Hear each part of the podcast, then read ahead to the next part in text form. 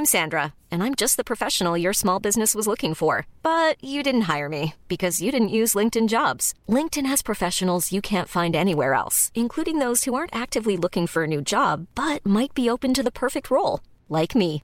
In a given month, over 70% of LinkedIn users don't visit other leading job sites. So if you're not looking on LinkedIn, you'll miss out on great candidates like Sandra. Start hiring professionals like a professional. Post your free job on linkedin.com/people today. Life is full of awesome what ifs, and some not so much, like unexpected medical costs. That's why United Healthcare provides Health Protector Guard fixed indemnity insurance plans to supplement your primary plan and help manage out of pocket costs. Learn more at uh1.com. When you're ready to pop the question, the last thing you want to do is second guess the ring. At Bluenile.com, you can design a one of a kind ring with the ease and convenience of shopping online. Choose your diamond and setting. When you find the one, you'll get it delivered right to your door. Go to Bluenile.com and use promo code LISTEN to get $50 off your purchase of $500 or more. That's code LISTEN at Bluenile.com for $50 off your purchase. Bluenile.com code LISTEN.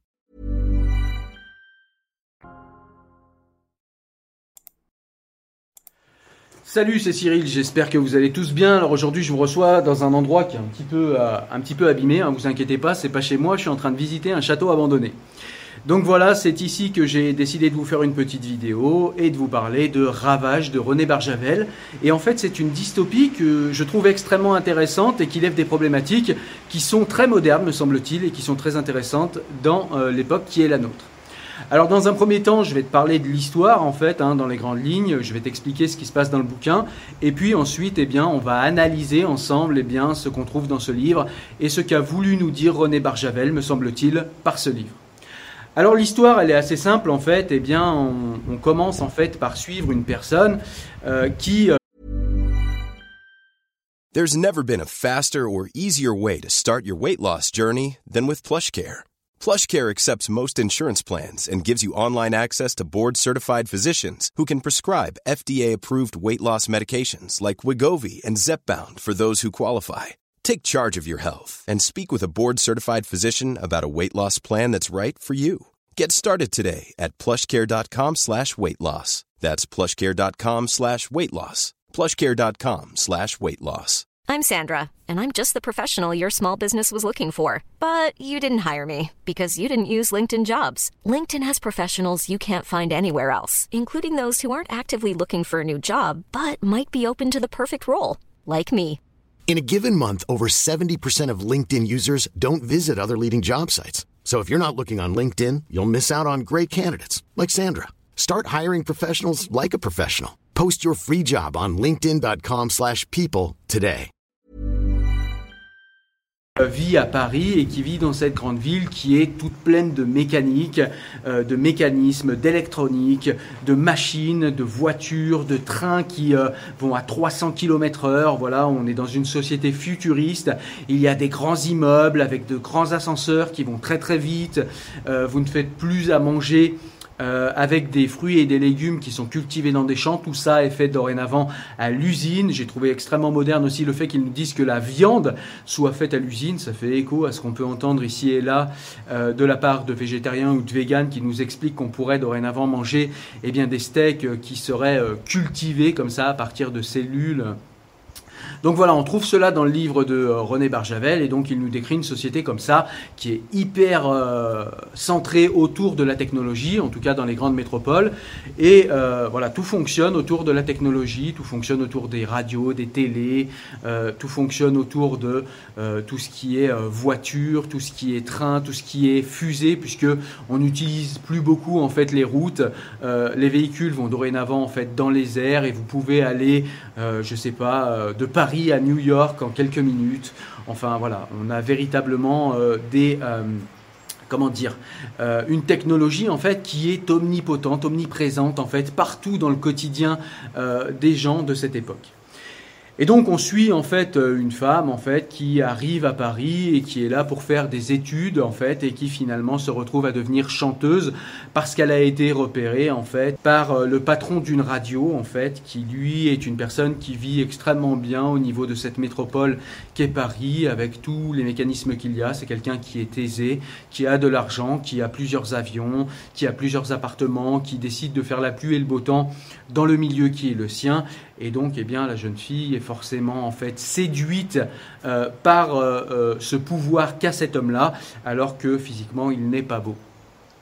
cette personne qui s'appelle Blanche, cette jeune Blanche en fait, eh bien, elle a un ami d'enfance qui vient la voir et cet ami d'enfance, eh bien, c'est quelqu'un qui est euh, qui est de la province et qui, euh, lui, sait cultiver la terre. Il fait partie des rares fermes où on cultive encore, en fait, à l'ancienne, nous disent-ils, eh bien, le blé, les céréales, qui euh, font, qui égorgent des animaux, qui tuent des animaux eux-mêmes, qui les élèvent et les tuent et les mangent. Donc voilà, on a quelqu'un, en fait, qui vient de la véritable vie telle que nous la connaissons encore aujourd'hui et encore dans les métropoles, on se rapproche plus de ce que nous décrit euh, René Barjavel.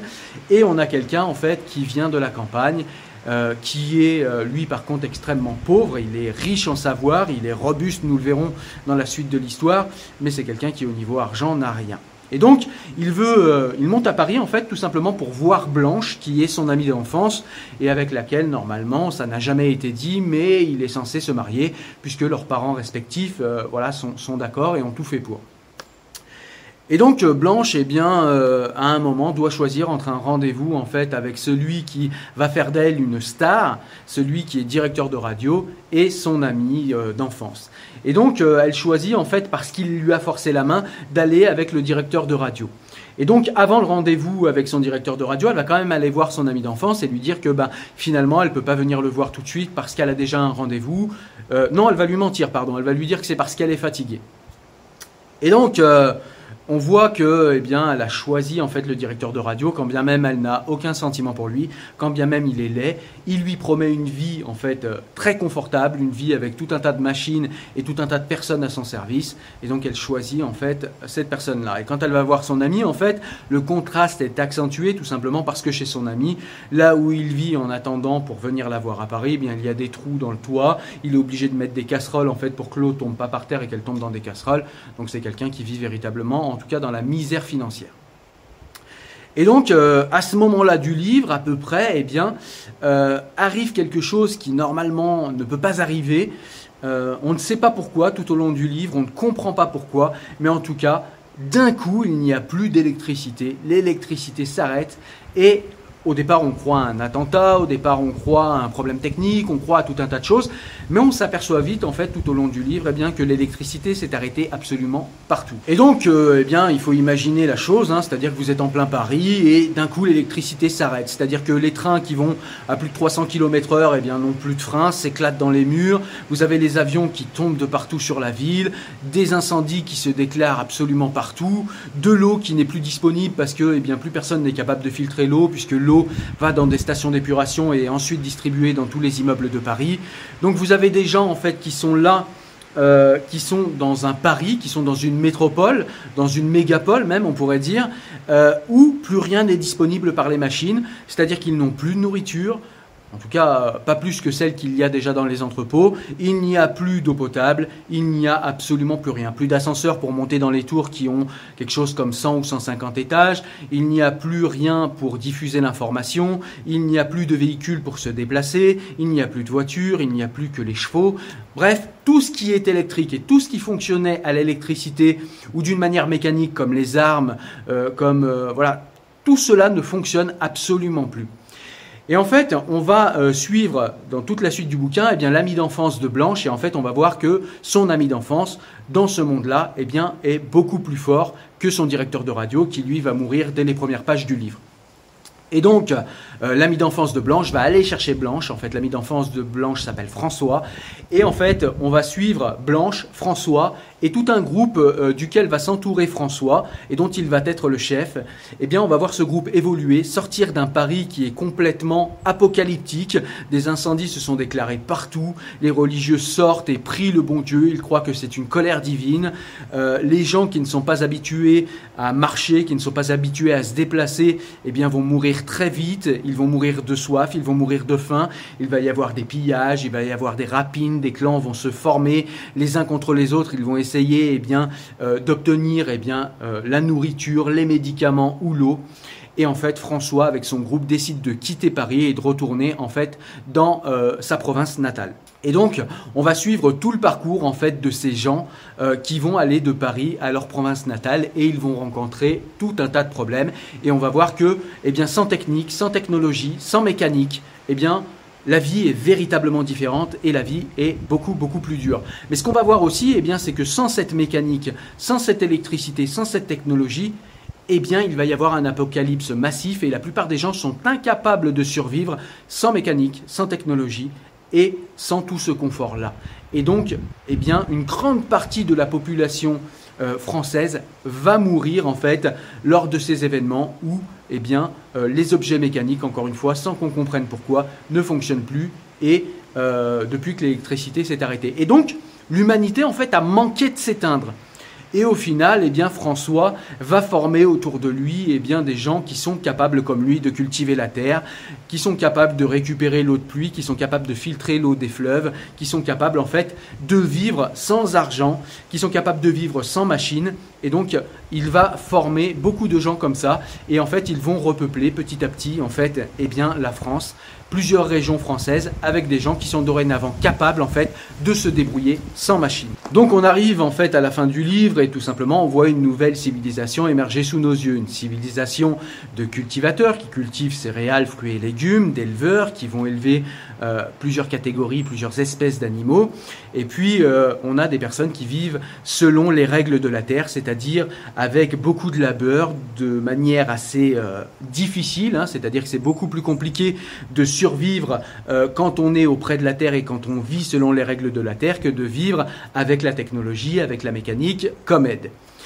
Et donc euh, François, voilà, lui a identifié tout simplement la mécanique comme étant, enfin la technologie au sens large, comme étant ce qui a failli éteindre l'humanité, et je vous expliquerai après pourquoi.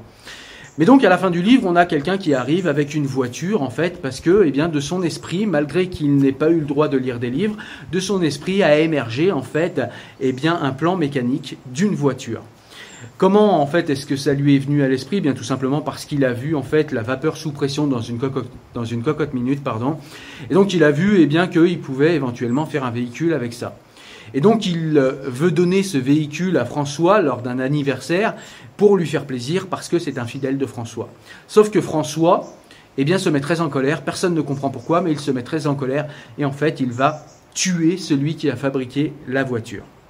En tout cas, il va y avoir un combat à mort et je vous laisserai voir dans les détails ce qui s'est passé. De toute façon, ce n'est pas très important pour la compréhension du livre. Et donc voilà, le livre se termine tout simplement comme ça et on voit que eh la technologie est bannie de cette civilisation. Et donc on en arrive à l'analyse du livre.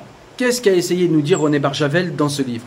Alors dans un premier temps, me semble-t-il, il a essayé de nous montrer en fait que la technologie, que la science dans laquelle euh, nous vivons aujourd'hui, la société euh, technologique dans laquelle nous vivons aujourd'hui, en fait, nous a ravi nos savoirs les plus importants. C'est-à-dire qu'aujourd'hui, combien d'entre nous seraient capables de subsister sans la technologie? Combien d'entre nous seraient capables de vivre de, euh, des simples fruits, en fait, de ce qu'ils cultivent ou des animaux qu'ils élèvent Qui est capable aujourd'hui de faire ça? Il y a très très peu de gens qui sont capables de faire ça. Ça veut dire pour René Barjavel que potentiellement, en fait, si la technologie venait à dysfonctionner et à être inopérante demain, eh bien, l'humanité pourrait s'éteindre. Parce que, eh la plupart des gens sont incapables de survivre sans technologie aujourd'hui. C'est-à-dire qu'on s'est rendu dépendant de cette technologie parce que cette technologie, en fait, nous a ravi nos savoirs ancestraux. Et donc ça, c'est un problème. Le second point qu'a essayé de lever, enfin même qu'il a levé, euh, qu'a levé René Barjavel dans ce livre, c'est un point extrêmement intéressant, c'est que eh bien, la technologie, cet univers en fait, euh, avec de la technique et de la technologie omniprésente de partout, eh bien, a rendu l'humanité extrêmement faible. C'est-à-dire qu'aujourd'hui, eh bien, on va plus bêcher à la main, on ne va plus planter à la main, en tout cas pas dans les fermes. Même si on fait son petit potager, certains font un petit potager, mais un petit potager, ça suffit pas pour survivre. Moi, je vous parle véritablement de survie des simples fruits de ce qu'on cultive et des animaux qu'on élève. Eh bien, aujourd'hui, même les euh, agriculteurs ne ramassent presque plus à la main euh, aucun fruit et légumes. C'est-à-dire qu'on a de la technique et de la technologie partout. Et si jamais tout cela venait à s'éteindre demain ou à devenir indisponible pour je ne sais quelle raison, eh bien potentiellement ça pourrait également euh, être le début de l'extinction de l'humanité parce que nous sommes incapables de vivre simplement aujourd'hui. Nous sommes incapables de vivre selon les lois difficiles qu'imposent euh, les lois quand on vit près de la Terre. Et puis même au niveau écologique, il y a aussi également un problème parce que eh nous sommes véritablement dépendants de la technologie. C'est-à-dire qu'aujourd'hui, même si on voulait eh se passer de la technologie, on le voit par exemple avec le gaz et le pétrole, aujourd'hui qui sont euh, les carburants en fait de toute cette civilisation autour de la technologie, eh bien, on voit que ça pose véritablement un problème. Parce que si demain on n'a plus de pétrole, eh bien, la survie de nos pays, la survie de nos concitoyens sont véritablement en jeu. Nous sommes devenus incapables de vivre sans technologie et sans le moteur de cette technologie qu'est euh, l'énergie fossile, que ce soit le gaz, que ce soit euh, le nucléaire ou que ce soit le pétrole. Et c'est ce qu'a voulu euh, nous dire, me semble-t-il, René Barjavel. Aujourd'hui, au niveau écologique, même si on voulait se passer de la technologie, en fait, on pourrait plus. On n'a plus les savoirs et on n'a plus, en tant qu'être humain, la robustesse, en fait, pour se passer de cette technologie.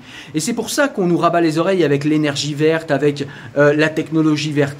Parce que nos dirigeants savent bien qu'on ne peut pas se passer de tout ça. Et même nous-mêmes, au fond de nous, nous savons bien que nous ne pourrions pas dès demain sans réapprendre à vivre. Il y aurait peut-être une possibilité de se réadapter, c'est même sûr, mais ça prendrait du temps. Nous ne sommes plus en capacité aujourd'hui de vivre sans la technologie. L'humanité est devenue beaucoup trop faible et beaucoup trop ignorante des choses les plus importantes pour sa propre survie. Nous devrions peut-être porter de l'intérêt aux savoirs les plus importants, les savoirs qui nous permettraient sans technologie de rester vivants, qui nous permettraient peut-être de nous passer petit à petit de la technologie pour vivre dans un monde peut-être plus écologique, et que le seul choix qu'il y a pour vivre dans un monde plus écologique, eh bien c'est de se passer de toute cette technologie, et pour se passer de toute cette technologie, il faut récupérer le savoir que cette technologie nous a ravis et dont je vous ai parlé tout à l'heure, et récupérer la force qu'il y a habituellement dans les êtres humains, ou en tout cas originellement dans les êtres humains, pour vivre au contact de la nature sans, euh, voilà, sans, sans décéder au bout de quelques jours. Voilà, donc j'ai trouvé ce livre intéressant pour ça, et en plus c'est hyper bien écrit. Voilà, on arrive à la fin de la vidéo. J'espère que vous l'avez aimé. J'espère qu'elle vous a fait envie de lire Barjavel. Je vais vous parler d'un autre livre de René Barjavel d'ici une semaine ou deux. Vous verrez, ce sont véritablement des livres intéressants. Je pense que Barjavel est un auteur qu'on doit véritablement redécouvrir aujourd'hui. Il a des choses intéressantes et importantes à nous dire. Je te conseille ce livre-là dans un premier temps. N'hésite pas à t'abonner à la chaîne si jamais tu veux être averti des prochaines vidéos qui vont sortir. N'hésite pas à mettre un like si tu as aimé. N'hésite pas à participer euh, sur Tipeee ou sur PayPal comme beaucoup d'entre vous dorénavant. Euh, ça aidera la chaîne à monter en qualité. Moi je vous dis à très bientôt pour une prochaine vidéo. Portez-vous bien et n'oubliez pas de lire, c'est véritablement très important.